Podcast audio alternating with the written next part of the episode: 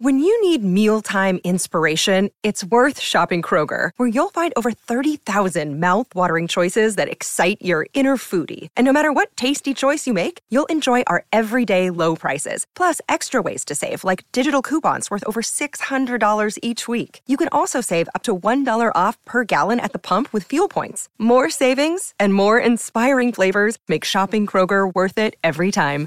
Kroger, fresh for everyone. Fuel restrictions apply.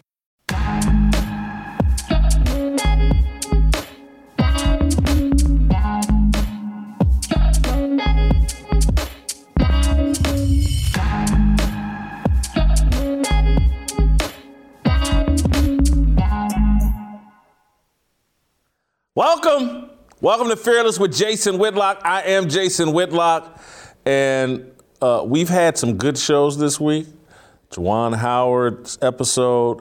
I hope you guys caught Ken Mauer, a longtime NBA referee. I hope you caught that on Tuesday. Today, we may have our best show of the week, and I'm really proud of the shows we've done Monday and Tuesday. Uh, but Royce White is running for Congress uh, in Minneapolis. And he announced it yesterday. He's running as a Republican. He wants Ilhan Omar's seat. You guys know Ilhan, the crazy, uh, anti American leftist. She's part of the squad. Uh, Royce is facing an uphill battle. Uh, he's, he's, running in a heavily Democratic district. Uh, but we're going to bring Royce on here in a second and talk about that. Steve Bannon one of uh, Royce's mentors, and you guys know Steve Bannon, uh, friend of President Trump, helped get President Trump elected. Uh, one of, again, Royce's mentors. He's going to come on the show. He's going to leave his war room to come on and join the Fearless Army. Uh, Uncle Jimmy is back and we will get into a conversation with Uncle Jimmy about the, in the approval rating about Juwan Howard. Uncle Jimmy's been at home. He's been watching a bunch of stuff. He says he has to talk about Juwan Howard, the Michigan basketball coach that's been suspended for the rest of the season for punching an assistant coach. So we'll do all.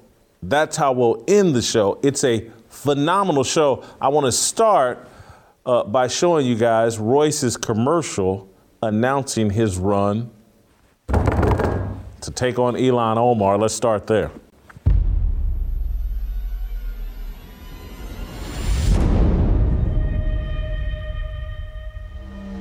There's very few brave souls that step up and say, hey, this is not right.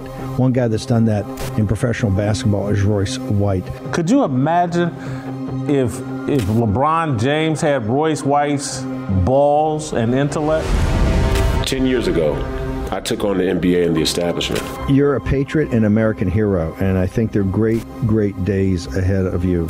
I said that mental health was one of the greatest issues we face. He, has got an anxiety, an anxiety disorder, and he's been really upfront about it. He's actually been an inspiration to a lot of people. And I was willing to give up my dream to fight for people I had never met. Did y'all just hear Royce White? I'm not. I'm. I'm fighting back tears right now. I took the lead when others wouldn't. Okay, that's your shirt? What does it mean? Free the Uyghurs, 2 million ethnic minorities in East Turkestan, China, in, in concentration camps. Something we got to talk about. You know I'm always going to talk about the real things. Okay. Free the Uyghurs. My name is Royce White. I'm a fifth generation Minnesotan and a product of the Twin Cities. But first and foremost, I'm an American. I'm running for Congress because our leaders have sold us out. We have to fight for freedom. We have to protect our communities. We have to restore what it means to be an American citizen. We have to fight the momentum of globalism. My problem with Ilhan isn't that she's not an American or that she's not from Minnesota. She's in on it. She's a globalist. We need to completely dismantle the Minneapolis Police Department. She's a puppet for the establishment. I'm here to sound the alarm. We are in a crisis. We are at war. Our sovereignty is on the line. The soul of America is on the line. What Big Pharma, Big Tech, and the corporate elites have done to us during this pandemic shows us tyranny is here. The line has been drawn, and it's pretty damn clear. We, the people, no longer have a choice. I need you to get involved at roycewhite.us. Godspeed.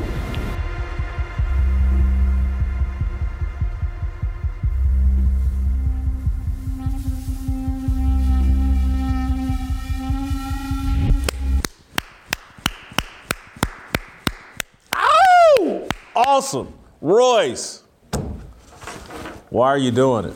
Why are you getting involved in politics?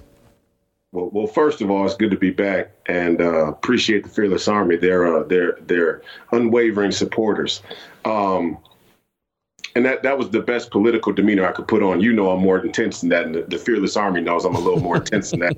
I might get there today. Um, really, you know, this is my home. I was born and raised here. Um, five generations, like I said in, in the in the campaign video, and I have a deep affection and love for Minnesota and, and the Twin Cities. And there's a crisis of leadership.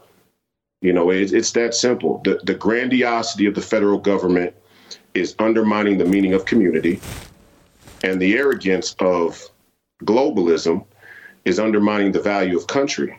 Um, and you know, I, am not ready to give up on the American dream. I'm not ready to give up my American citizenship for this global fantasy um, and, and, I'm not ready to give up my stake uh, in, in, this country either. So you know, it, we, we're at war. There's no doubt about it. The, the, the, line has been drawn, the game is on, and um, people have encouraged me to jump in and, and step in and, and fight, and I'm willing to do that.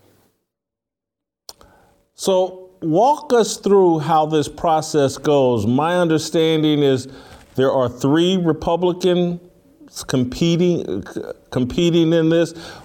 Is there a primary, and and then you guys would uh, the winner of that would then take on Ilhan? How does this process play out? Well, right now there's there's two other Republican candidates, and uh, there, there is a primary that's held in August, and and then the election will be in November. Uh, honestly, I'm not worried about the other primary candidates, and that's no disrespect to them.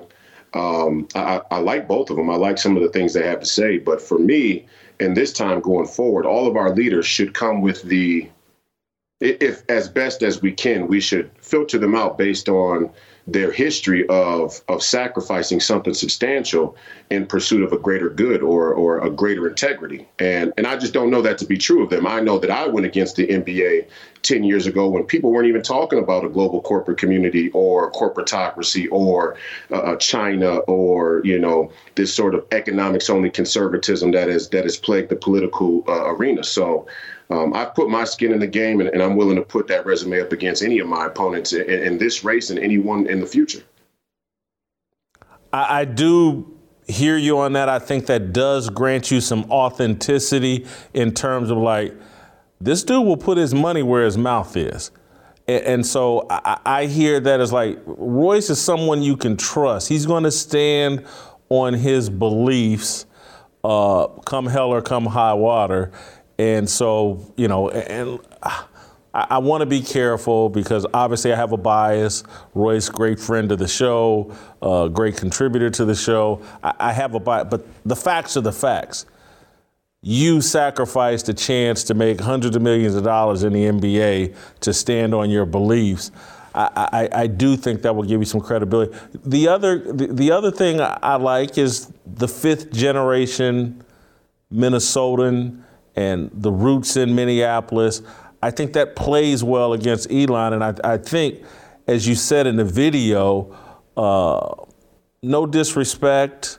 You're not running against her because she's, you know, not an American or not a, well, she probably is, she's an American citizen now, but, and, and not from Minnesota. But I think your deep roots in Minnesota also have to add to your credibility. Well, I believe so. Um, you know, my, my roots go deep in uh, in many directions. We could say. Uh, my uncle Alfred Ari, for example, was the dean of the dentistry school uh, there in Minnesota at the University of Minnesota, and it's probably the most prestigious dentist school in, in our country. And he is regarded as one of the um, one of the most prominent contributors in the dental community. Um, and, and, you know, that's just one of many. But but all of the people around my my family uh, in, in, either direction were community leaders, and, and they fought for the community. Um, they fought for human rights. They fought for people to be treated fairly, to, to have justice, and, and all of these other ideas that we say we hold dear. Um, and, and, I just don't know if Ilhan Omar really holds those ideas dear. I know that she talks about them, and her and the squad uh, do a great job of talking about those issues. But um, on the back end, uh, underneath the surface, and, and really right out in the open, the same globalists that undermine American citizenship are their supporters. They are the people that fund their uh, their campaigns, that fund their lives, that fund them being sort of these these characters for the Democratic platform. So, help us understand why you can win in such a heavily Democratic district. That is what gives me pause or concern. Is like man, that district is overwhelmingly Democratic. Why can you flip that district? Well, well number one, I have faith in God, real faith. And, and I have faith in, in the ability of, of a message inspired by God that, that follows God and, and being able to take that ministry into the belly of a, the beast, of any beast, and be transformative. So, so that's first and foremost. Um, however, uh, from a social standpoint, through my lived experience, I understand that there are many people who are tacit Democrats, who are Democrats culturally, and and black people in this country, by and large, I believe, are cultural Democrats. Um, we've been sort of hoodwinked and tricked into believing that we should vote Democrats solely on the basis that Democrats are a race friendly uh, party and the Republicans are racist. I know that to not be true. You know that to not be true. Um, but many black people really believe that. And, um, you know, they're not privy to institutions like the Federal Reserve. They're not privy to what the CCP means. They're not privy to the idea of globalism or or the Great Reset or Build Back Better. Um, you know, when you hear a guy like Klaus Schwab say, "You're gonna own nothing but be happy," in, in my genetic coding, all I hear is, uh, "You're gonna be a slave." 2.0. Um, and I think a lot of black people don't even understand the scope of some of these issues. And, and I think that's where we can be transformative. The black community here uh, uh, does have a huge cultural effect because the Democrats have chosen to use black people in the black community uh, as the bandwagon or the front for intersectionality, which is their grift to get people to vote uh, in blind faith. And I think black people are a microcosm of the same grift that they're running on all people who just blindly vote Democrat. I think a lot of the people in my generation, you know, these millennial serfs, don't understand that the Great Reset and globalism is an economic attack on them. And, and the mainstream establishment, that be mainstream media, social media, have all done well to keep that facade up in, in the in the content that's distributed. Obviously, uh, part of the Fearless show and, and what we're trying to accomplish is to tap black people on the shoulder and say, hey, man, there's a, there's a whole different way of looking at this thing. And that's why I'm glad to have you on the show. And I, I want to continue to have you on the show as you go through this process. But the other thing you've clearly tapped into is the mentorship of, of Steve Bannon. How involved was he in your decision making to get involved in this? How involved will he be in your campaign? I hold Steve in a very high regard. Uh, I think he's one of the, the best political minds uh, anywhere on earth right now, and and he's a brilliant a brilliant guy. I know him to be kind-hearted. I know him to be very caring and loving, and to have a deep affection for this country. Um, and he he was very instrumental in encouraging me that I had the ability to be able to pull this off, and, and that there was real value to me being involved in politics. And, and obviously, as far as politics go, again, uh, he's as great a mind that we have. I hope that he's going to be involved in the campaign a lot. I take his. I, am very grateful for his mentorship and his friendship. Um, but but Steve has done enough in my view. He's an American hero, and you know um, his generation is is sort of responsible for this mess, right? This this post World War II boomer globalist kind of you know uh, agenda. Um, and he stepped in and, and stood in the breach and, and fought back against something that his generation is greatly responsible for. But it's not his burden to carry alone. And and uh, he has done enough to set me on the path. And I'm going to pick up the torch and, I, and I'm going to carry it home. Royce, when did you first start contemplating the idea of getting involved in politics? Was this something that crossed your mind? You come from a very uh, interesting, fascinating, uh, high achieving family. Was this something you thought about as a kid? And and and then when did the possibility of running against Ilhan Omar? When did that really crystallize, formulate in your mind? How long have you been pondering this? People have always um, hinted that I should consider getting involved in politics. And, and I want to tell you a story here now, just just because we're good friends and, and the Fearless Army I hold dear as well. Um, as a young adult, when I first came onto the scene, right, and I was advocating about mental health and mental health policy, I sort of viewed myself as above the political fray because I saw the psychological and, and mental health as much, much deeper uh, rooted in, in humanity than than the political. Uh, and so my my disposition was very apolitical. However, I was still pandering to a liberal establishment, to a, an overwhelming liberal ethos. And if you go back and you watch my interviews early on in 2013, 14, even as recent as 2017, 18, I was using a voice right? And I didn't even know it. It took me to go back before this campaign really kicked off and realize that that my tone was different. I wasn't different on the details of the issues, but the actual tone that I used was trying to pander to an establishment uh, which I was trying to bring a very uncomfortable truth to and challenge the status quo. And as sort of a defense mechanism, I uh, I wanted to use a voice that catered to liberal white women. Let's just say, you know, to, to be blunt. Um, and, and it took me to write my thoughts down, to get them ordered, to look at what I had gone through through the scope of politics. And then I realized that I was gravely mistaken, that the psychological isn't removed and can't be removed from the political because when the political ideology is potent, it has a profound impact on the psychological. And what I was actually exhibiting in my voice that I was trying to do to pander to liberal white women was was letting my anxiety take hold of, of my spirit. I was letting my anxiety and fear take hold of, of who I was portraying externally in the world around me. And that is the crisis of our time. And that is the crisis of liberalism. And when I realized it, when I went back and saw it, and when I wrote my thoughts down, uh, it became clear that that the, that we can no longer have this dereliction of duty around the political arena. The best minds, the best people, those who are fit, have to step into this arena and, and fight for this country, or else we'll lose it.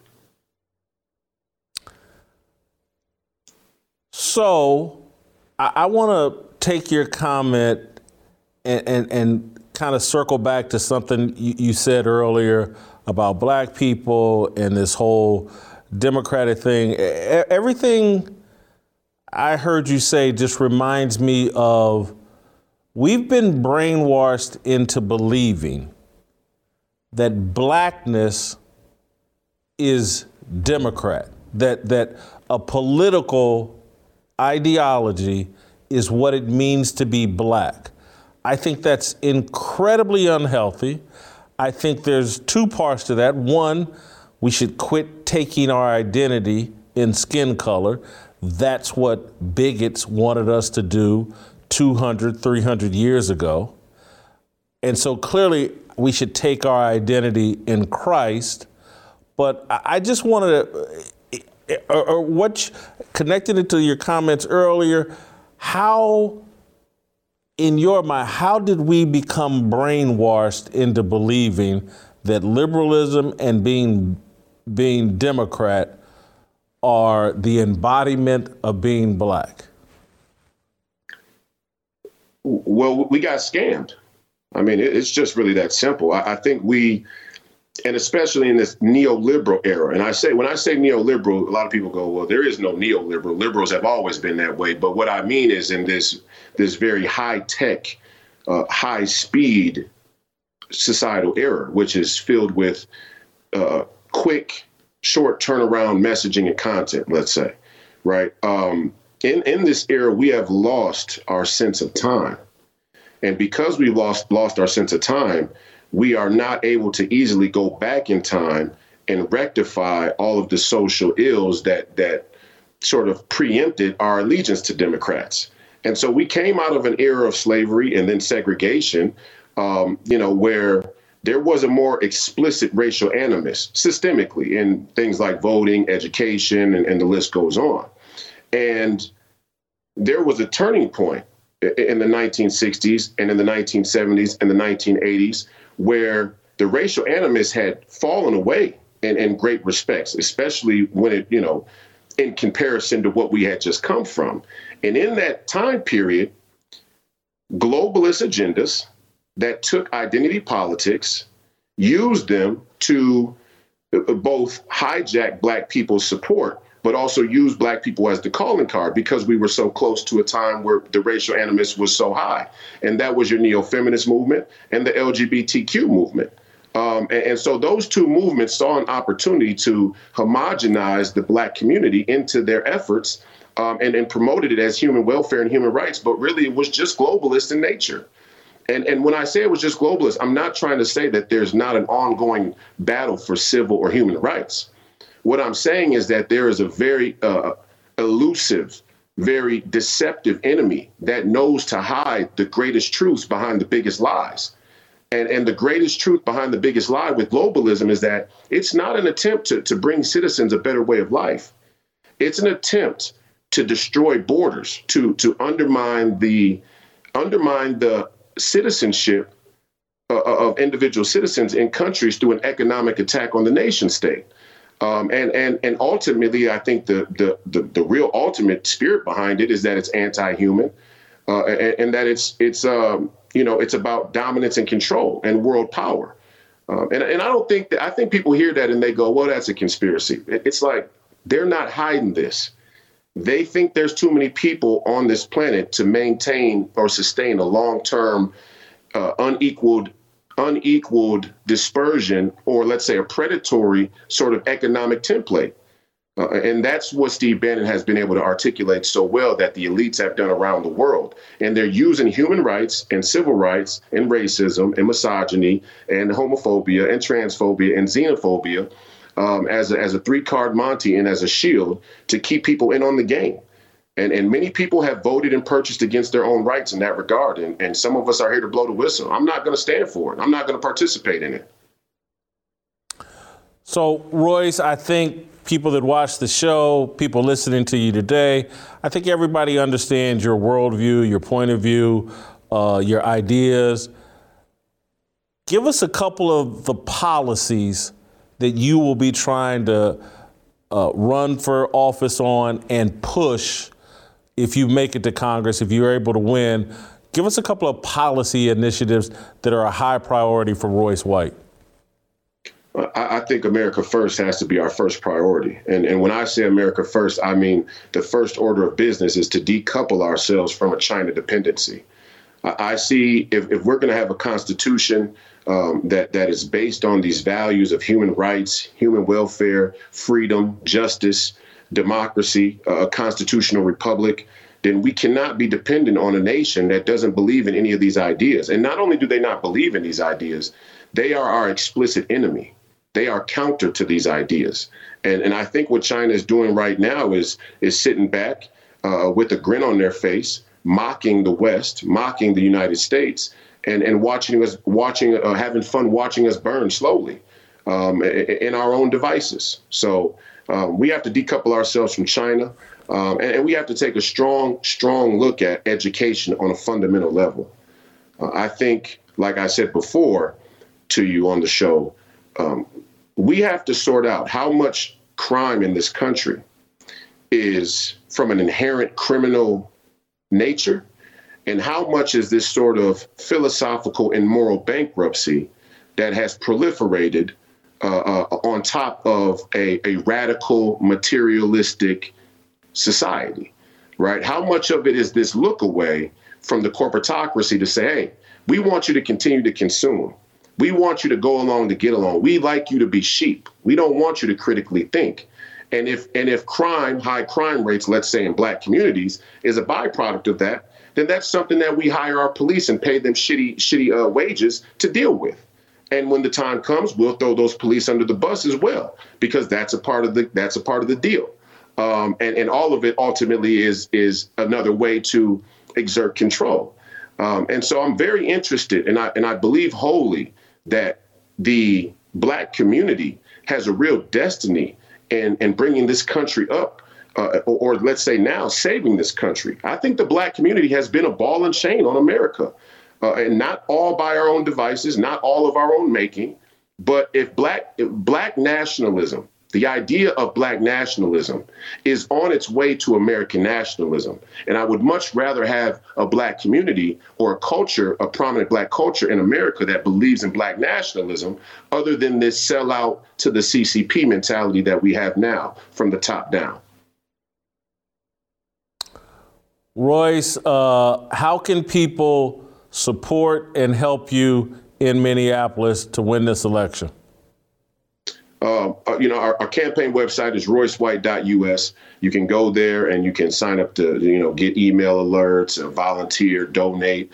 Um, you know, donating would be great, but but anything is is supportive actually, and and you know, we're in a, for a dogfight, right? We know that the district's been blue for 40 years. We think the time is right. If there's ever been a time to to go in and challenge that seat, um, and and ultimately though, we're taking the ministry of Christ and God and truth into the belly of a be- into the belly of the beast where people have been lied to manipulated and misled. And and that's a fight that has to happen regardless of how uh, what the result is come november. We have to be interested and committed to fighting the fights that need fighting regardless of the result. I'm an athlete. Um, we don't play games that we only know we can win. That's not competition. And the political arena is, is competitive. So we're going to go in and do the best we can, and I hope people can support how they can. Royce, thank you so much for the time. We will obviously be checking in with you and uh, giving you a platform to speak uh, to a national audience and people in Minneapolis. Thank you so much. Good luck to you. It's very brave and courageous what you're doing. Uh, we're rooting for you, and this fearless army needs to jump behind and support Royce. All right, Steve Bannon is going to join us. Erks. Royce was good, almost as good as Good Ranchers. You have a problem, a meat problem? Our friends over at Good Ranchers will help solve your meat problem they only sell 100% American meat sourced from local American farms. You'll get beef that's USDA, prime, and upper choice, chicken that's better than organic, and premium seafood. Good Ranchers delivers steakhouse quality food right to you in the comfort of your own home. Head on over to goodranchers.com slash fearless today to have delicious American meals on your table.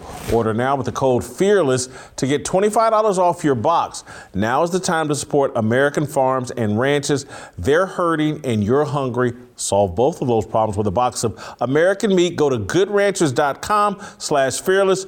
Good Ranchers, American meat delivered and you guys know my favorite sponsor. You know I love Good Ranchers, and so should you. If you're a loyal, fearless soldier, if you believe in this country, you need to be supporting Good Ranchers. All right, Steve Bannon. Thanks. Well, speaking of patriots and patriotic uh, things, I just told you about Good Ranchers. Now I want to tell you about a, a real patriot, Steve Bannon. You guys know him as the former chief strategist for the Trump administration, kind of the mastermind of the 2016 insurrection. That was the real insurrection, and it was a positive and it was a good thing. Uh, Steve Bannon masterminded that, of course. He's now the host of a very popular podcast called The War Room. Uh, he's now being blamed for the fake insurrection that allegedly happened on January the 6th.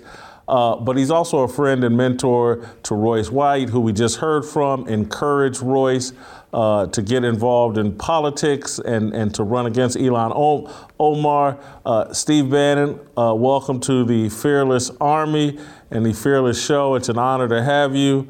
Uh, let's start here. What do you see in Royce White? Why did you encourage him to get involved in politics? Well, first off, Jason, it's a great honor to, to be here with you and also with your audience. Uh, you, you, guys are incredible uh, and real patriots. I, I, thank you for the kind words, although I was just a, a, a small cog in, in, in, helping the greatest candidate I think we've had since Reagan win the White House in 16. And Royce is is kind of like the reason I was so drawn to Trump, and particularly in those years of Breitbart when I was the uh, executive um, uh, chairman uh, and really getting back of the Trump and the Trump campaign and the Trump movement. Uh, I see in Royce uh, the, the the entrepreneurial spirit and the kind of courage. I keep saying courage is contagious, and I think Royce White is a is a man who has a searing uh, intellect about some of the core issues of the day. I remember during the George Floyd, the, the tragic George Floyd situation when Royce, the first time I kind of seen Royce outside of sports when he led that march to the Federal Reserve. And I heard him talk, and I said, wow, this guy really gets it at a deep level. I followed his writing since then. I was introduced by uh, my former partner, Jeff Kwatinetz, uh, who I was one of the partners at the firm when Jeff had the management agency, and Jeff's the, one of the owners with Cube of uh, the Big Three League. And I just watched Royce. I got introduced to him. It turned out Royce had been a, a long term follower of my talks and writings, particularly populism. I mean, Royce White, I think, is what we need right now. I mean, he's a, and this is why I have encouraged him to try elective politics because he actually understands at a very deep level some of the most fundamental and basic problems in the country right now, particularly economically and financially, that you just don't hear talked about. And he's got tremendous, not just physical presence, but he's a man of courage. And that's what we need right now. We need courageous leaders who are prepared to step in and step up and sacrifice. And, and his whole life has been one of sacrifice. So I just, I can't think of a, a better man uh, to step into the arena. I know you're used to taking on incredible odds because in 2014 or 15, no, Donald Trump president, you're crazy. But Royce White taking on Ilhan Omar in a district according to partisan voting index is Democrat plus 26. Yeah. Can, can, is, can he flip that? Is, is, how? Can, how can he do it?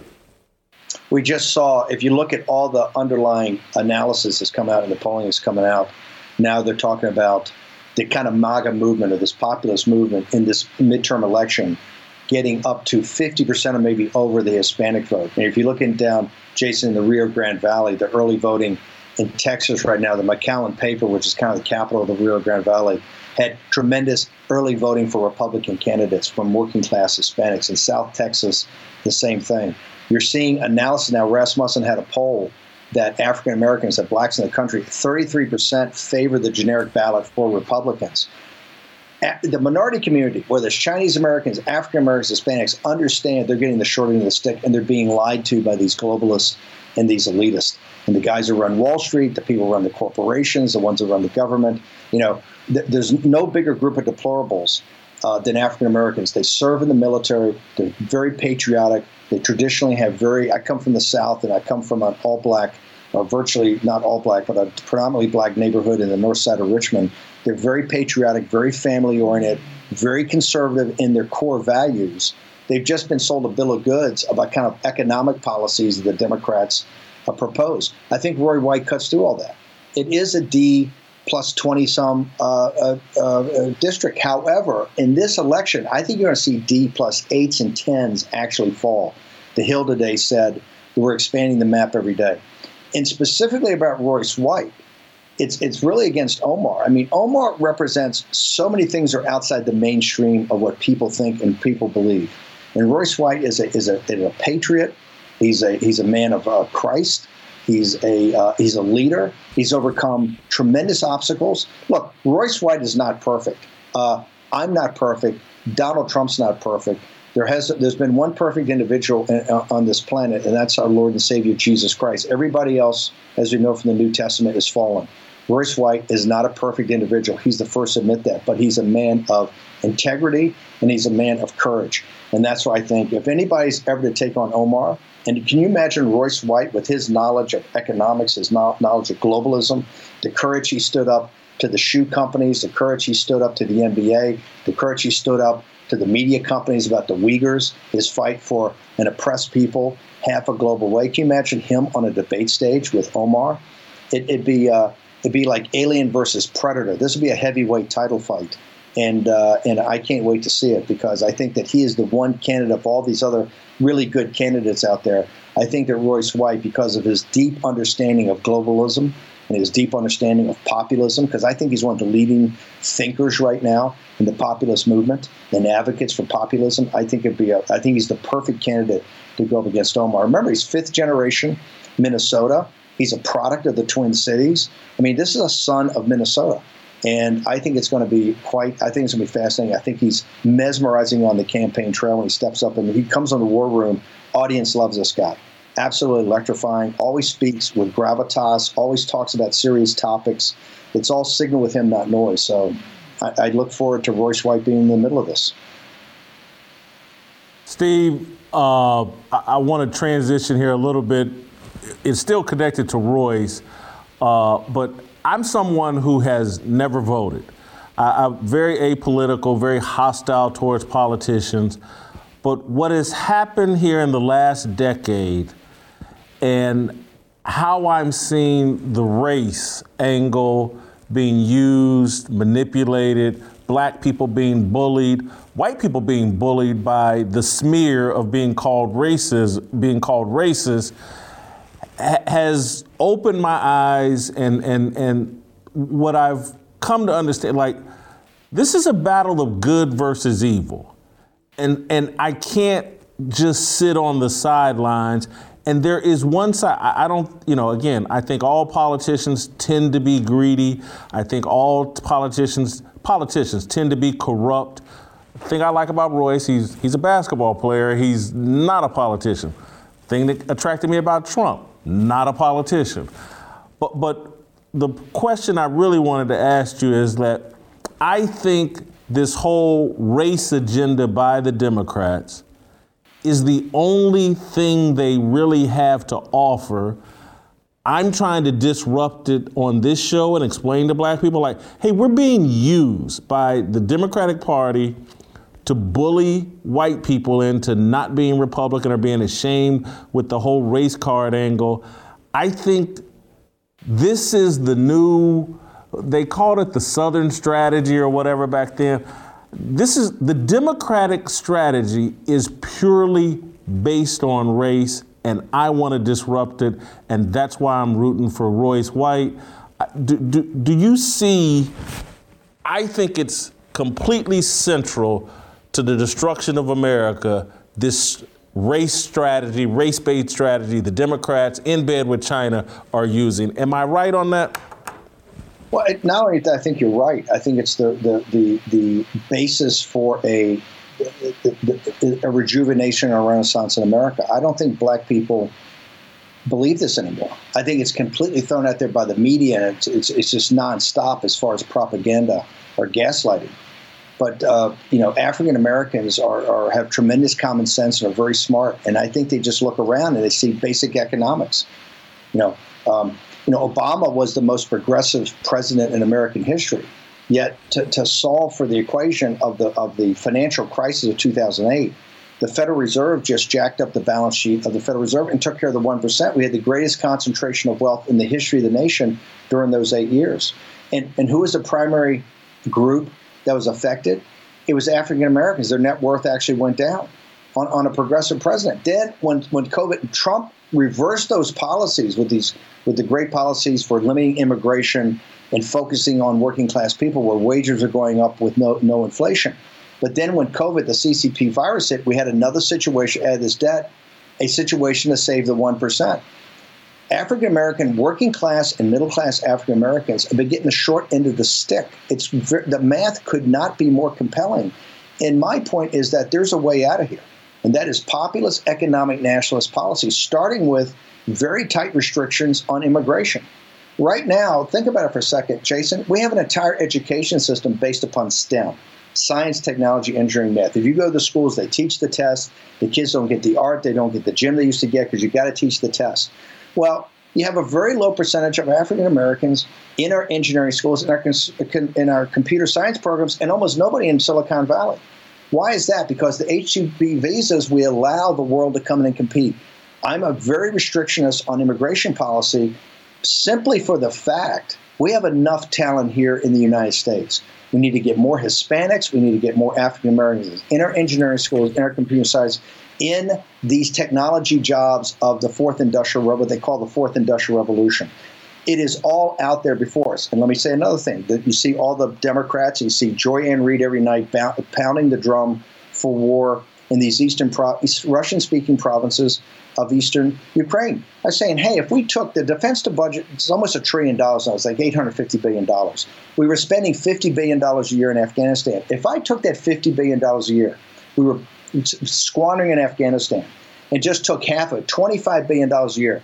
One year I put it in East St. Louis. The next year I put it in Baltimore. The next year I put it in Detroit these cities would have a renaissance of manufacturing jobs, manufacturing and value added jobs that people could get a decent a decent salary from, a, de- a, decent wage from. I mean, look at look at George Floyd when he died. George Floyd had COVID in him. He had fentanyl in him. He had all the Chinese Communist Party drugs they brought up here through the through through the southern border. He didn't have access to a great job because all the manufacturing had been shipped overseas by Wall Street. This is what Royce White preaches. Royce White cuts to the heart of the dilemma. We've shipped the industrial base overseas to, to, to, to have the slave labor of the Chinese people, which the whole system is based upon, take the jobs. You can't get decent wages here. There's no manufacturing jobs. People don't have great jobs. They don't have access to opportunity. They don't have access to careers. The black community, particularly black men, and I, they're waking up to the fact there's something wrong with this, and, and, and, and just being captured by the Democratic Party is not leading to solutions. And so, like Trump said, what the hell do you have to lose? This is why you're seeing Royce White and some of the most impressive candidates we have now are Hispanics in the Rio Grande Valley and African American men and women stepping up, whether com- their moms are coming up against uh, the CRT and the poison being put into the kids and the, and the transgender agenda in the school, or fighters like Royce White saying, hey, look, the Federal Reserve's destroying us. The concentration of wealth is destroying us. So, look, we're winning. We're this inclusive nationalism, this expansionary populism is the future. And that's why the Royce Whites are going to be the tip of the spear. And I couldn't be happier that you're seeing candidates all over. Candidates that are not part of your grandfather's Republican Party are now coming as part of the Trump movement. MAGA, deplorables, and America first. Steve, and, and you tell me because you're the expert, the, the one thing I didn't hear you hammer and, and to me, it, it's what I would hammer, but I'm no expert. I've seen white parents get energized by the critical race theory situation. They're showing up at school board meetings. They're like, hey, this is crazy. You're not going to demonize us. The issue that I think is similar for black people, and particularly in Minnesota, uh, but, but across the country, because I'm I see all these people on TV, uh, particularly black people that went to Ivy League schools. I don't know if they've ever spent any time in the inner city. I have. But my father's business was there, his home was there. It was my favorite place on earth.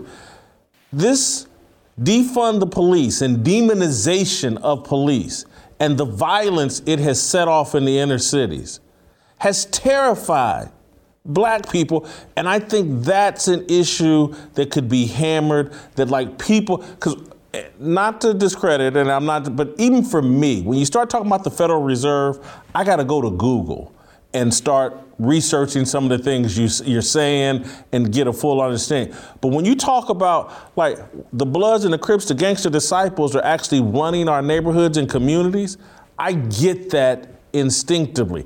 I've had friends shot uh, pe- close to my mom's home, my aunt's neighborhood, all that. The, the violence that the Democrats have unleashed in this country, I think, is an issue everybody gets, and every it, it will make people get up and change what th- their voting behavior because one side is trying to legalize all of this. Well, look, you're right. With the anarchy in New York City and uh, Philadelphia, Chicago, Minneapolis, Los Angeles, you saw they're trying to recall these Soros-backed prosecutors. They're trying to reverse the defund the police. It's a huge issue. Basic law and order, and particularly, it's all visited. Remember, the the anarchy and the chaos is visited on the minority community because they're they're the ones that are there. They're the ones being preyed upon. It's it's a huge issue. I think that this issue, also along with remember, one of the most hesitant groups of all rightly for the vaccine were African American, particularly African American men. You've got the vaccine mandates, you've got the mask mandates, you've got the defund the police, you've got the social anarchy, you've got the the whole chaos in the schools where they're not teaching education, but they're using it ideologically. You've got this whole situation with the gendered fluidity. The conservative, uh, the, the conservative nature of the African American family community is just not going to tolerate. It's going to be huge. And, and, and Jason, here's the point: this November, we have a unique, once in a lifetime opportunity to destroy the Democratic Party as it exists today.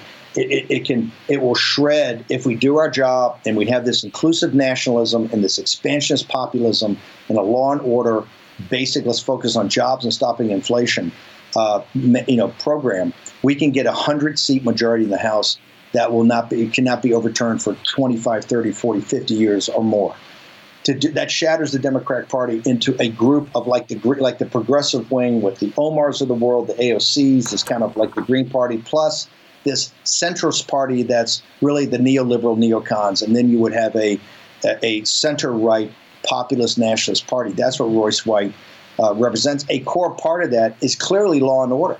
It's it's the underpinnings in a civic society that citizens. I mean, look in L.A. One of the great examples I've used in the show, the the nurse, the African American nurse.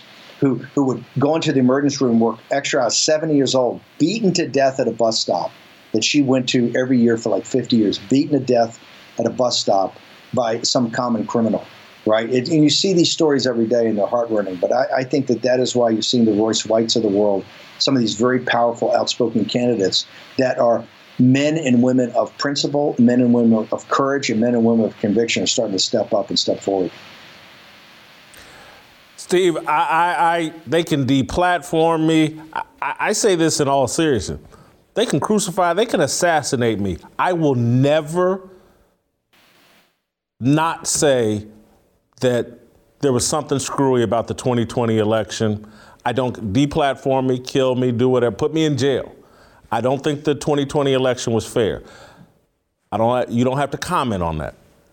How why are you so confident or why should we be confident that this 2022 midterm thing is going to go the way the polling and all the momentum says it should. I'm fearful, like, could, could they do it again? Why should I be confident?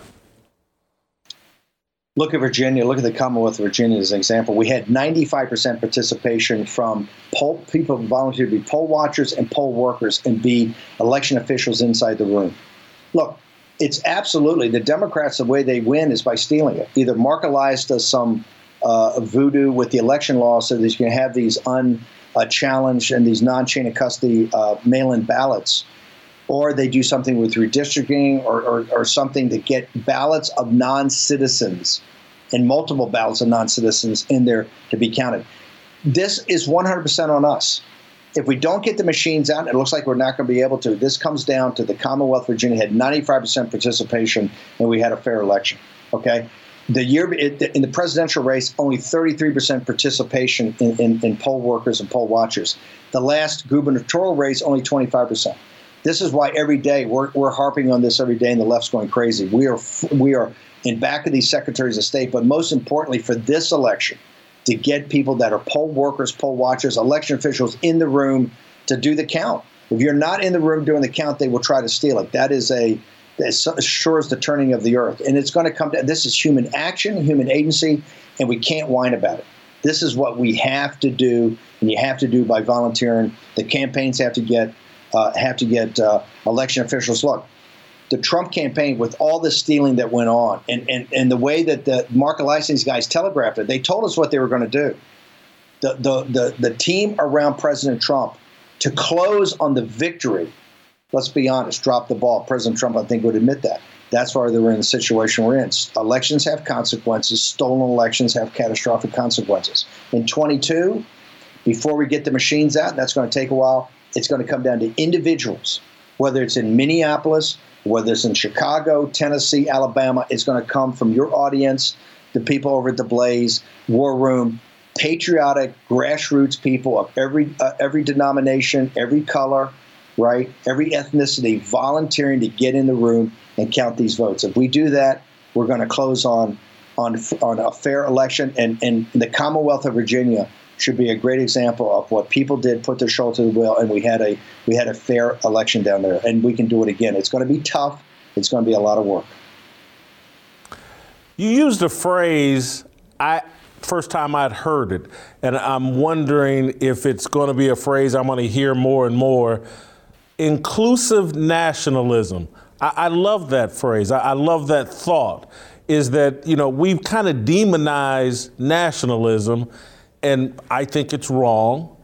And and I love what you're. Is this something you see the Republican Party talking about? Like, hey, we want to be inclusive in our nationalism. I, I, I just love that phrase. The Republican Party as the party? No, you don't. But you see in the MAGA movement, the America First, and places like War Room, and, and we understand because we study deeply what the left's doing. The thing they fear the most, and a lot of their writers will tell you this, is when people understand that populism and nationalism can be and must be inclusive. And, and you're seeing this take place. You're seeing this in the Rio Grande Valley. You're seeing this in South Texas. You're seeing them on the Hispanic vote that Trump did so well in 2020, and we're doing better today. You're starting to see it. The Rasmussen poll. Look, if the Rasmussen poll is correct, and 33% of African Americans will vote for a generic Republican right now versus a Democrat, American politics changes forever. That, that's the power of the African American community as far as voting goes. Okay, this is a tectonic plate shift, Jason, potentially greater than 1932, and we have to be inclusive because nationalism is inclusive. Remember, nationalism doesn't care about you, and populism doesn't care about your race, it doesn't care about your ethnicity, it doesn't care about your religion, it doesn't care about your sexual preference. It cares about one thing: Are you an American citizen? As an American citizen, we understand you have obligations to serve in the military, to pay your taxes, okay? But American citizenship has to have some premium value. And right now it doesn't. The deplorables, the working class in this country, essentially pay the taxes and they also keep the country going as far as the military goes and also what Burke called the underpinnings of civic society coaching the little leagues, building the churches, going to the Kiwanis Club, everything that is America, the self organizing entity that is America, it's on the shoulders of the deplorables. What we have to do now is have a nationalism that is inclusive, inclusive of American citizens. That you get a special deal because you have all these obligations. And the special deal is we're not going to flood the zone with foreign labor to, to decrease your labor. We're not going to continue to print money to devalue your dollars. We're not going to sit there and have policies allow a concentration of wealth to the detriment of you that you're paying for. Because remember, all the deficits are paid for by the working class. Inclusive nationalism and this kind of expansionary populism is the political wave of the future. And it's something that the cultural left cannot cannot stop. And once you get the economic policies right for the minority community, which is really simple, it's not socialism, it's the opposite. It's a piece of the action. It's better wages because we have a more restrictive labor force. It's better wages because you have better training and opportunities, right? It's it's it's ownership and actually a carry you have a carried interest in America. Not just the hedge fund guys have a carried interest in a fund. You, as a citizen, have a carried interest. You have an economic participation in the growth of this economy.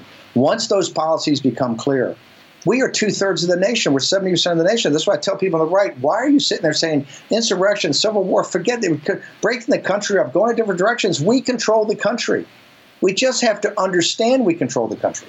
And that's what this uh, great awakening is about. And you're seeing it now and the elites, and by the way, the Ivy League elites, they all think the same. What you see on cable TV most of the time is pro wrestling. It's not the thing itself. And this is why I really admire Royce, who gets down to so many core, core basic issues. But inclusive nationalism will be two thirds to 70% of the, of, of, the, of the voting population. And once that starts to hit the polls this November, you're going to see a changed America. And that's why I keep telling people we're going through very turbulent times. But the sunlit uplands are just ahead of us. We just got to keep working.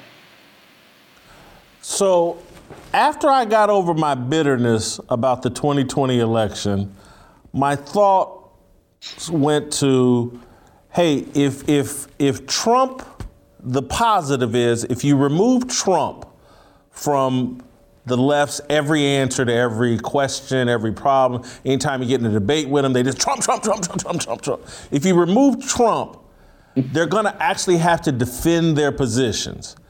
And I knew it would fall apart. And I'm looking at people like Bill Maher.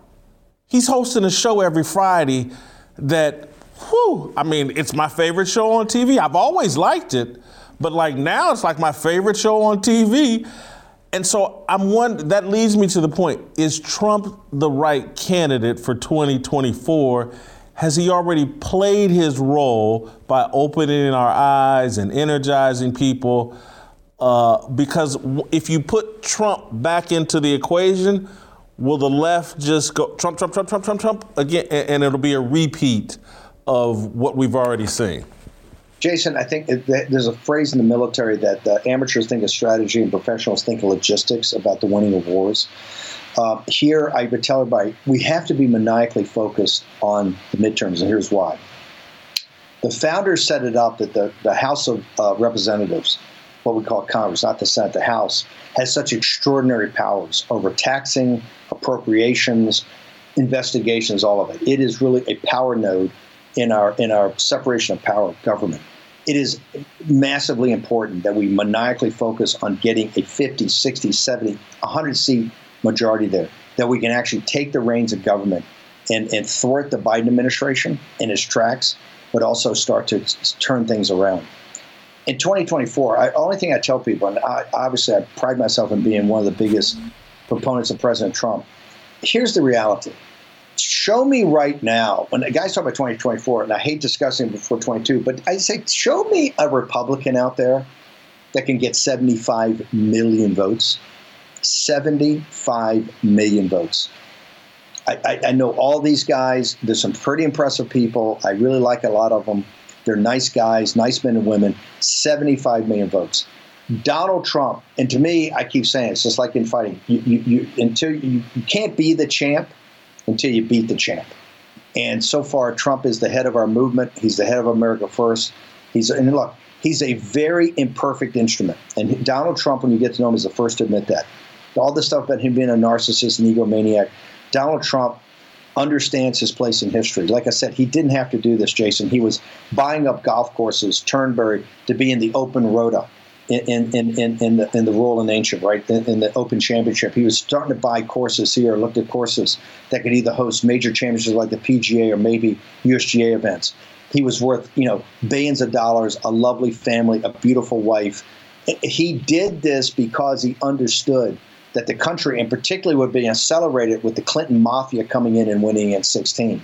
He changed the direction of American history. And to me, we're in the middle of a fourth turning. We're in the middle of a fight right now. Every day is a fight for the direction of this country. And it's not a foregone conclusion what side's going to win and what side's going to lose.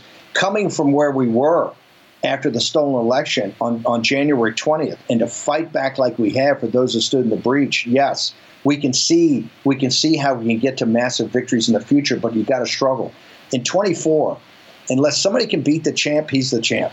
And unless somebody can show me they can get 75 million votes, and hey, I was there in 16, you know, cheek by jowl. I know how tough this is. Unless somebody shows me how tough they are, how focused they are, how what leadership and courage they are, I'm saying Trump is in a class by himself. There's a lot of people I think coming up that in the future, but right now, when you talk about 24, I haven't seen them, and I know them all, and there's some good people, but they're not in 2024. In 2024, we got to we have to win in, in November, I think, impeach Joe Biden. We're not going to remove him from office, but holding him account for the invasion of the southern border, for instigating the situation in East Ukraine, uh, for what he's done with the suppression of the COVID information, what's all going to come out here uh, in the next few months, I think, from, from CDC, as the New York Times reports.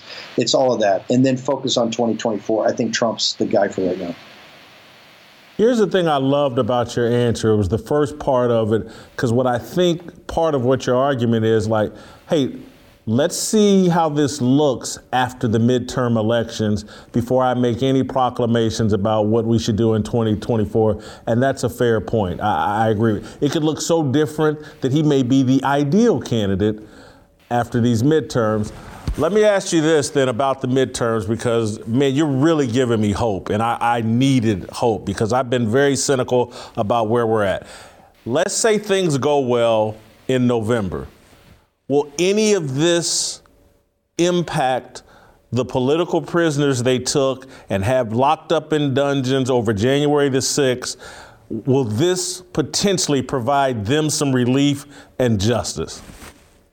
I think you'll see a whole new way to govern. And I think if you watch Marjorie Taylor Greene or Gaetz have been on our show or others, is that the House of Representatives, every committee will be turned into an oversight committee. We're going to hold this illegitimate regime, and that's what is Biden's an illegitimate regime. We're going to hold them accountable for every action they've done, every email, every text message, every meeting they've had. We're going to get to the bottom of how we had the invasion of the southern border, the fiasco in Afghanistan, the disaster that is the runaway inflation, all of it. Right. And part of that's clearly, and you heard Marjorie Taylor Greene, she doesn't want to shut down the January 6th committee she wants to she wants to take it and make it bigger, but start to focus on the FBI's involvement in this, uh, government agencies' involvement in this. Remember, in Michigan, in Michigan, of the the kidnapping of, of Governor Whitmer, which was such a big deal in October of uh, 2020, right before the election. 12 of the original 18 people arrested were either government assets or government agents, either FBI informants or government agents. 12 of the 18, the original. This shows you the level of involvement that the federal government and, and law enforcement have had in infiltrating these things, and that's all got to come out. So, yes, I think that, look, President Trump's been adamant about this, and so have we, is that, look, if you did actual criminal activity on the 6th, which I think was ridiculous in the first place, even to do any of that, because we had the opportunity, if Pence had done his job, to send the electors not to overturn the election. Never said anything about overturning the election. To send the electors that were questioned by the state legislatures in places like Pennsylvania and places like Arizona and places like Georgia, reverse them, revert them back to Wisconsin, let them review it. Okay, I think you would see they could not certify the Biden electors because of confusion of the mail-in ballots, which were just ruled unconstitutional in Pennsylvania uh, uh, uh, uh appeals court, unconstitutional, all 2.6 million. Since you couldn't certify the Biden electors, it gets kicked into the House of Representatives by the Constitution and the Electoral Count Act of 1887. And it doesn't vote by person, it votes by state party delegation. The Republicans control 27 of those state parties. Donald Trump would have been elected president 27 to 23 by the House of Representatives. I laid that out on Showtime's The Circus on September 29th of 2020. It's on. It was on a commercial they cut. Exact plan. And so, yes, some of the people have been absolutely political prisoners. Not to be charged for months, to be kept in those barbaric conditions. It's not acceptable. It's not acceptable to any prisoner. As Marjorie Taylor Greene will tell you, the D.C. jail itself is not acceptable for any of the prisoners down there, much less the political prisoners. So, Jason, what we have to focus first on redistricting and making sure people get out and making sure that the people in the in the room itself to make sure the count is fair. We have so much work to do. But if we do our jobs, if we do our jobs, you can see the momentum in the polling, particularly Hispanics, African Americans, Chinese Americans are now open to this. We get a massive turnout of the MAGA movement. We have a sweeping victory, and then it's a new sheriff in town. And I think that's where you start to, let me be blunt, rip the faces off these cultural Marxist Democrats that have tried to destroy our nation. Oh, I'm, I'm politically naive. And so I, I just want to ask about this one more time. Could we see any of these people that are unfairly locked up, if the elections go well and over, could we see any relief, shortening of sentences, people pardoned? I, I, don't know. Could we see Michael Byrd maybe brought up on federal charges for the assassination of Ashli Babbitt? is any of that a and it, I'm passionate about this issue because I just think what's happening to these people is criminal. So, and it's outrageous. Look, remember, we will control at least one one part of the legislative branch of the government. We will not control the executive branch, but we'll be in constant warfare with it because we have the purse string. The House of Representatives has the appropriations. If it's not appropriate by the House, you can choke down choke down the Biden administration by controlling the House appropriations process and the investigative. I think you'll see intense investigations. I think you'll see in the, the situation of Ashli Babbitt, I think you'll start to see potential criminal referrals on that. I think you'll see this committee totally change its focus on exactly what happened on January 6th, who knew about it, who who who who understood what was going to happen and looked the other way. I think you'll see all that, but you'll see that I think from a legislative point of view from the House. We still don't control the the, the, the, the, the executive branch, obviously, and we obviously don't control the courts. Now, that being said, I think that this is going to take on a totally different direction. Uh, and people have had a bellyful of how the prisoners have been, how the prisoners have been have been uh, have been treated, and it's outrageous. Look, those that did things that are demonstrably wrong should be held accountable for that. Nobody nobody debates that. But for some of these things, and the sentence and some and so over the top is, is to be crazy. And we've done as good a job as we possibly can of, of making sure those voices are heard. And, and Patricia Hughes and the people that are setting up those operations and, and, and, and groups that are raising money for the lawyers, et cetera. So I think you'll see a total sea change. But look, Jason, this is going to come from you and from me and from others. The Republican Party officially are gutless. They don't want to touch this. Remember, courage is contagious. That's why Royce White is so important. You need somebody that has courage, physical courage and moral courage. And that's why Royce White has both. Because right now, remember, the reason you are turned off in politics is because of politicians. Politicians are not just risk averse, they're adverse to anything that requires any change. And so that's why they always run and hide. And so none of this is coming from the official Republican Party. It's coming from the grassroots MAGA and the grassroots America First movement. Steve, I could talk to you all day. I don't want to keep you forever. I know you're busy. I, I, I would. I, will ask this final question because you you're talking about the Republican Party and you're talking about the inclusive nationalism of the MAGA movement. Shouldn't you? Why not just cut the cord and start a third party? Because again, I, I don't. I don't trust Republicans. I, I, I, and so, and, and it doesn't sound like you do or, or the movement does. Why not a third party? I think it's more practical. It's something's talked about all the time. This is why we had this thing on the show called the precinct strategy to get people to go be precinct committeemen for free, to be part of the Republican Party. It is so time consuming to do that. It takes so many resources. And quite frankly, the voting base of the Republican Party is MAGA, that it is better more efficient right now to try to take it over and turn it into more of a populist, economic nationalist party than to try to form a third party. A third party, structurally, it's quite difficult. The two parties have put a lot of, as you can imagine, they've been around a long time, they know a lot of games. So at the state level, it's very cumbersome.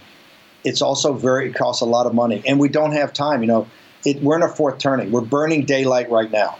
This is urgent. And that's why what I think is an easier path for us is to get the Royce Whites to actually step forward and say, I'm prepared to run as a Republican. You know, I'm prepared to take all the incoming that I'm going to get from the uh, from the uh, the race hustlers that have made so much money in the media. most of those are whites, right? Most of the people talking Royce White are white people, right? White progressives and white liberals. This is why it's better. All these candidates we had in the Rio Grande Valley or South Texas are now in Arizona. They're Hispanic. It's, I think, easier and more effective to do that. As tough as it is to take over the party, it ain't easy. It's, it, it's, it, it, it's, we have a better path there than to try to form our own party. But look, this ain't your grandfather or your father's GOP. These, these uh, propositions we're putting forward, and you see this recently on what's happening in, uh, in Ukraine. You know, in the old days, all the Republicans would run it just back to globalists and yeah, let's go to war and let's do that most of our movement are veterans. Most of our movement, you know, I served eight years as a naval officer. My daughter's a West Point grad. She served with the 101st Airborne. We are understand what the sacrifice is, and that's why we're saying, hey, we're not isolationists, but we don't want. We're not. We're not in a situation financially, morally, or economically or militarily to get involved in border disputes in in the center of the Eurasian landmass in, in Russian speaking provinces in eastern Ukraine. And so, right there, you're seeing a litmus test between your father's Republican Party, which was all like bigger defense budgets, let's go to war everywhere for the forever wars, and new thinking as led by President Trump in America First. Steve, thank you so much for the time. I want to give you a big thank you for because uh, I'm going to send this interview out to friends of mine and family. And the thing I hammer them all the time with, and, and you did it naturally, not without prompting. One of the first things you talked about on the show, one of your first comments, you mentioned my two favorite words, Jesus Christ. And I keep asking uh, my friends, family, like, does the other side ever talk about Jesus Christ? Do they ever say it? Do you ever hear it on CNN? Do you ever hear it on MSNBC? It should tell you something. But thank you so much. Uh, thanks for supporting Royce and thanks for supporting our show. All right, let me tell you guys about Crowd Health. Over 30 million Americans are without health insurance. Even with insurance, healthcare costs are out of control. But thanks to today's sponsor, Crowd Health, you don't have to choose between rolling the dice or paying through the nose for some peace of mind. Crowd Health gives you a new way to pay for healthcare. No doctor networks, no huge premiums or high deductibles, no surprises. Crowd Health is putting the community back in community healthcare. You pay one low monthly total to fund your account. That's less than $200 a month for most people. Crowd Health helps members shop for great care at a fair price, makes payments to doctors and members as quickly as possible, and negotiates on the community's behalf when unexpected bills arise. Crowd Health is not health insurance. It's a totally different way of paying for health care. Terms and conditions may apply. Go to joincrowdhealth.com right now and get your first six months for just $99 per month by using the promo code FEARLESS. That's almost 50% off the normal price and a lot less than a high deductible healthcare plan. That's joincrowdhealth.com and use the promo code FEARLESS. Crowd Health, sponsor this show and the kind of content we just gave you. If you're a fearless soldier and you need insurance, Crowd Health. All right, Uncle Jimmy's back. And we're going to do an approval rating on Juwan Howard and have a little discussion. Next.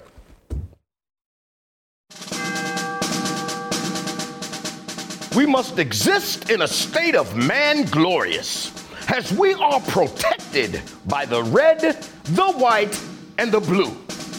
But remember, the mind is the key. The fearless soldier pledges to place God first and foremost in his everyday endeavors of life. We, the fearless army, are one nation under God, indivisible, with freedom and a belief in the American dream.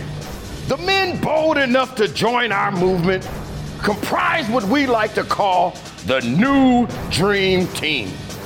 We are leaders of our families, our churches, and of this nation. We reject the seeds of division that are planted by corporate media misinformation. We affirm that all men are created equal and are endowed with inalienable rights, which are granted by our Heavenly Father.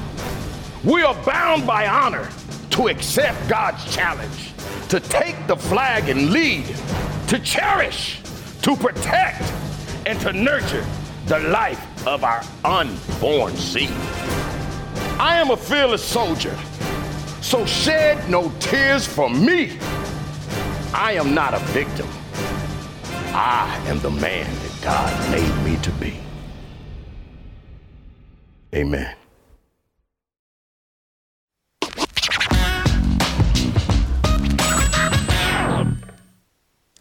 Guess who's back? Shady's back. Guess who's back? back again. Jimmy's Uncle back. Jimmy. Tell a friend. Yes. What's Good- up with you, man? Good to have you back. We're not even going to get into what's been going on. It's just good to have you back. I agree with you. And and you said you, you've been sitting at home watching. Wait, wait, wait, hold on. What, what, what, what you mean we ain't gonna get into what's been going on? You said at the beginning of this show, you said, "Oh, this is the best show we had all week.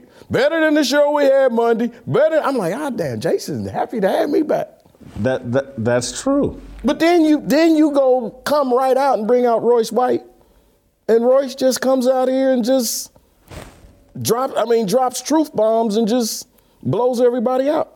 He, I mean, he really did, but I don't know if anybody's going to top Steve Bannon. Well, this hold on now. Let me let me get to this, if I may, if Yeah. I may, because it's bad enough that Royce.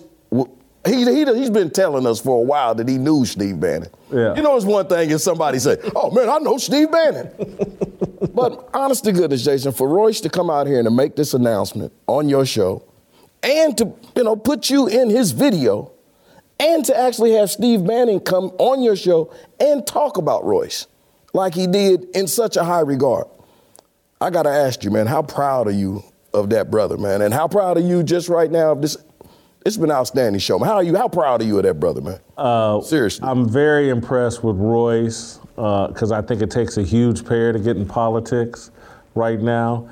And, you know, i it's, I'm, I'm going to vote. I, I really feel like I'm Steve Bannon make vote. you want to do that. Yeah, and just the whole what's going on in this country makes me want to do that because there are legitimate satanic forces at work in our politics.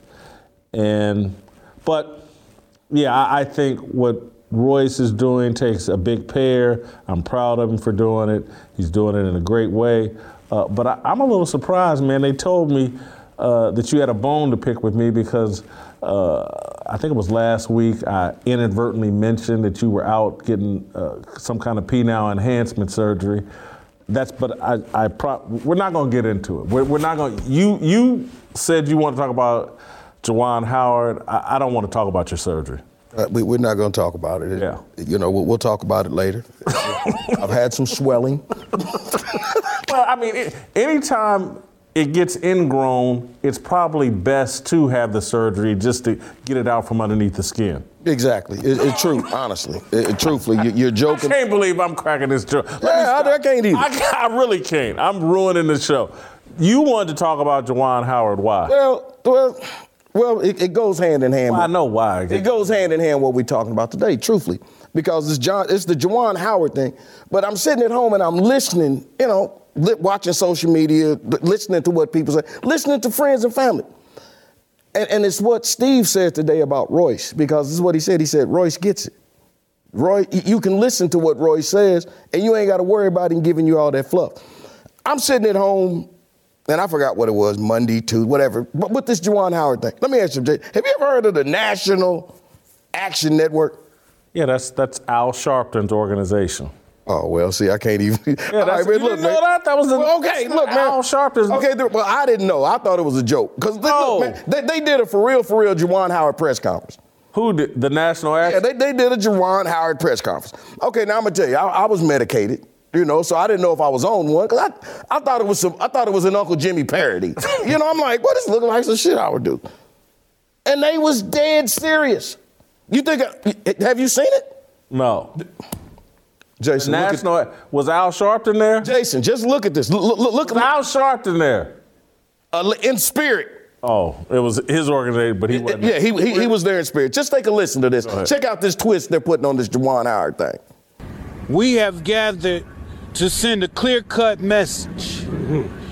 We will not stand for the racism that is being promoted by the University of Michigan or the University of Wisconsin. It is very clear to us that Coach Gard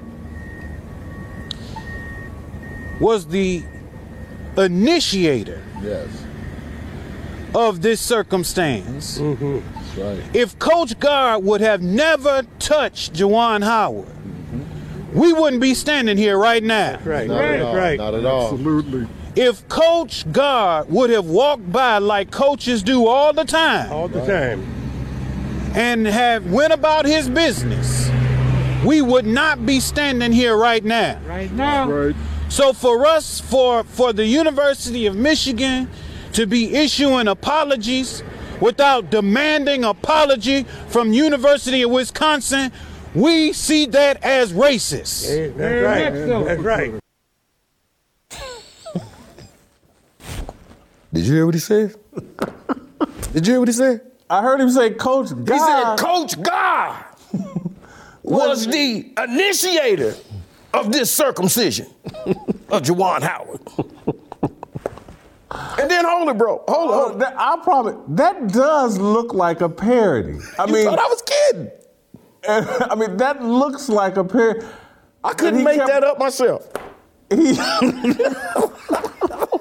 the racism of Wisconsin and that coach. Have you? Did you see the video of what happened with Juwan and the, the guy touched his elbow? You know, you know how you, you shake someone's hand and you touch their elbow at the same time, and he did it to, to prevent Ja- Juwan from just blowing past him. But, bro, I don't know if he was the initial. And then he hit another man. He didn't hit Coach Gard. He hit somebody else like ten seconds later. Jason, it's not. It's bad enough that they put this out, but you know what they did next? Oh, It ain't over. Wait, but wait, there's more. hey man, you, let me let me ask you. You know it's bad when you go out and get Jesus to come in and co-sign, right? they got, Dude, they went out and got a preacher. What's the they got a, they, they went out and got a preacher from somewhere in Detroit. I, I, I forgot what his name is, but this preacher come out cussing. But I wish the hell he would. Hey, I ain't got a problem. So what? I smoke two packs of menthols a day. And you think I'm kidding? Go, go ahead, roll this clip, man. Listen to this preacher. Come on, The tape is clear. He was assaulted. There was some discrepancy about whether or not the timeout. The, the hell with that. When you put your hand on me, all of the rest of that goes out the door. And I don't know how much else. By the time a black man or black woman does have to step up, you've already endured way more than what we could imagine. So I'm asking, out of respect, for this university not wait another 30 years or 29 years or whenever the rape victim and assault victims of this campus had to deal with, for the white men to continue to rape, to continue to assault, the white men who were nobody was saying nothing about when the victims was crying out. I'm asking you not to victimize the black man. I'm asking you not to victimize the black man. So I stand here firm, me, yes, Reverend Gary Hunter from Detroit, to say that we need to really hold accountable when the white folk do stuff that provoke. I always say say to people I know, don't get mad at what I respond to. Get mad at what made me do what I had to do for you to respond. Don't get mad at him for uh, his natural reactions. Get mad at the white man for touching him in the first place. Oh! Jim, do you you have a definition for re-angst? Well, first of all, but let me go to di- before I clown this guy. I want to let me check. Maybe re-angst is a word that I don't know. Well, because I don't now. know them all. Well, they, but he's a preacher now. They got a whole different book that they go by. Well, hold on. Let's see a re-angst. I mean, you know, Gazinta. Three Gazinta two. it's you know, it's kind of like that. I can't. That looks like an in living color skit. That looked like something. uh, I'm really upset that we didn't do that skit before they did. I, mean, honestly. that's a bad look on re-angst. That's a bad look on us. But what do angst mean? If you if you got angst. Okay, I, I got another word. Okay, look up this word. Look up rape. Rape. Yeah, because didn't he say that they rape? Well, you know, we we've been he's, raped. He's talking about some alleged allegations, but It's not compared to. It's, it's not relatable to. L- let me take the joke out of this. Thank you. And, and just on a serious note, explain to these guys what that is and what that looked like. It, it, it, it's white people in the late 1800s, all the way through the 50s, 60s. They would lynch someone black over some allegation or blah to make blah.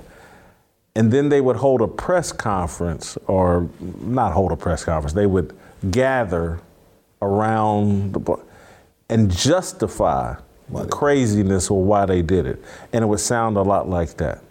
See, no one wants to tell the story of what provoked this. And he made eye contact with a white woman. See, y'all don't even understand what instigated this. And once he made eye contact with a white woman, see, y'all don't want to talk about that. That's what provoked us to lynch him. And so, I mean, it's always it- that what they just did, gathered up a group of racists and offered up a racist defense of LeBron James, is embarrassing. It speaks to a mindset that's unhealthy and racist. Uh, it, it, it, it, it's like, but they took their cue, and I'm just sorry, I got to put this back on Juwan Howard. He went to that post game press conference on Sunday and basically like he did nothing wrong. And how dare anybody question him? He was it escalated because this man touched my elbow, and that's why 10 seconds later I threw a punch at a totally different man who did nothing to me. And we hold a press a, a press conference defending this. This is embarrassing. The, the, the Al Sharpton National African Network says it all Don't hold that man responsible. for his actions. What else do you hold a man responsible for? I, I don't. That that's. Yeah, come on, man. Let's go. And I'm telling you, I like Juwan. I've known him since he was 19. He needs help, and and this isn't. That's not help he's getting. People are throwing gas. You did something stupid, and people are throwing gas on. Yeah, you was provoked. You should have done that, and that's what happens to us. It's like you. It's illegal in modern America to give a black man good advice.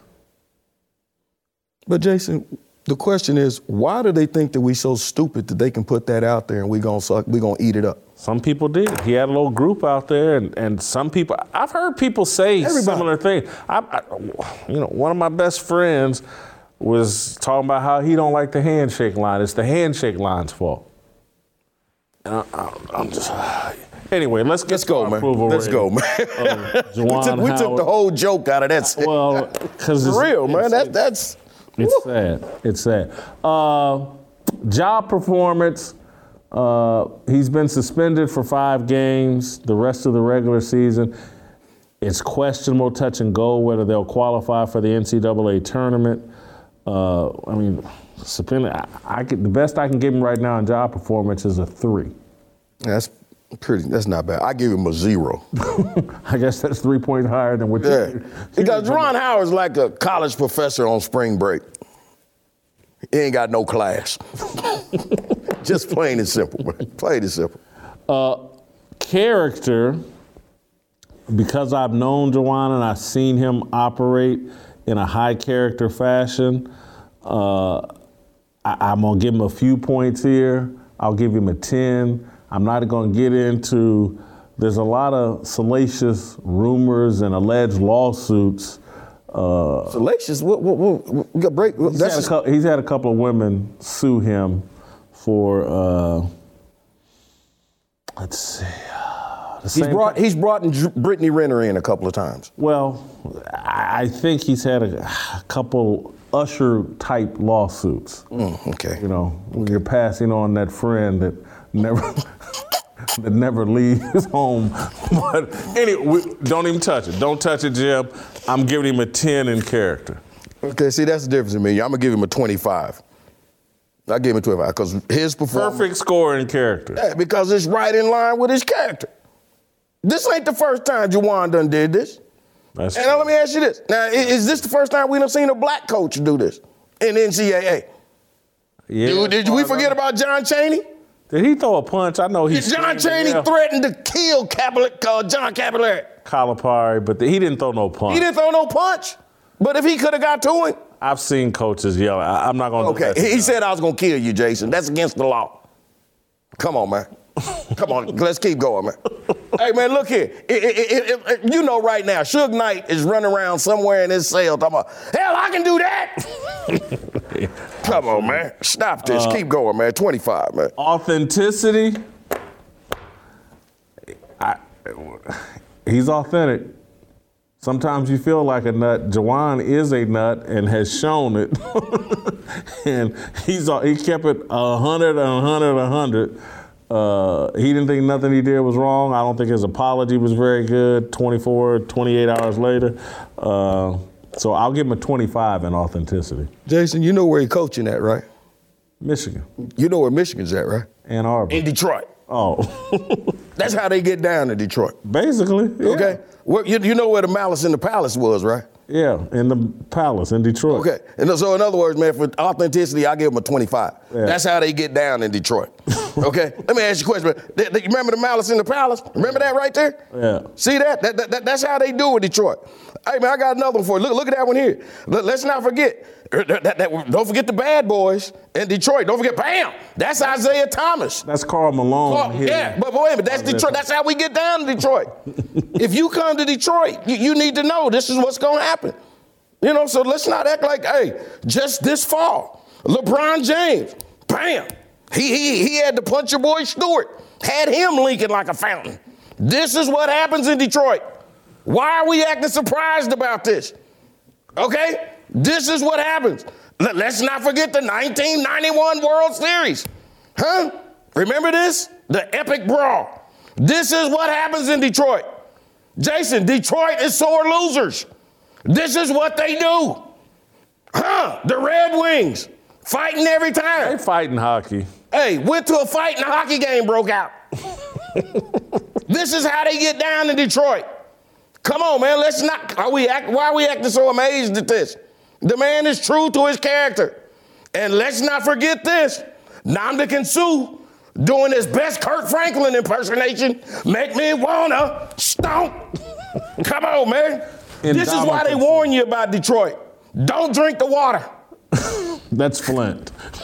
Same thing. Come on, man. Not bad, Jim. That's Let's not- go, man. Quite a collection. And Ndamukong Suh, by the way, is his name. Uh, and then It Factor. Uh, there's a couple of women that say he does have it. so I'll give him a 10. Look, man, I'm giving him a 25. I don't have a problem with the five game suspension. Why? Because he was a member of the five what? Fab. Five, fab, five. Show this picture. Show him that picture real quick. Show you what I'm talking about. Fab five, right there. hey, man, remember that old Dave Chappelle skit? Remember the skit? Show that skit real quick. Hurry before we go. Five fingers, say to the face. what?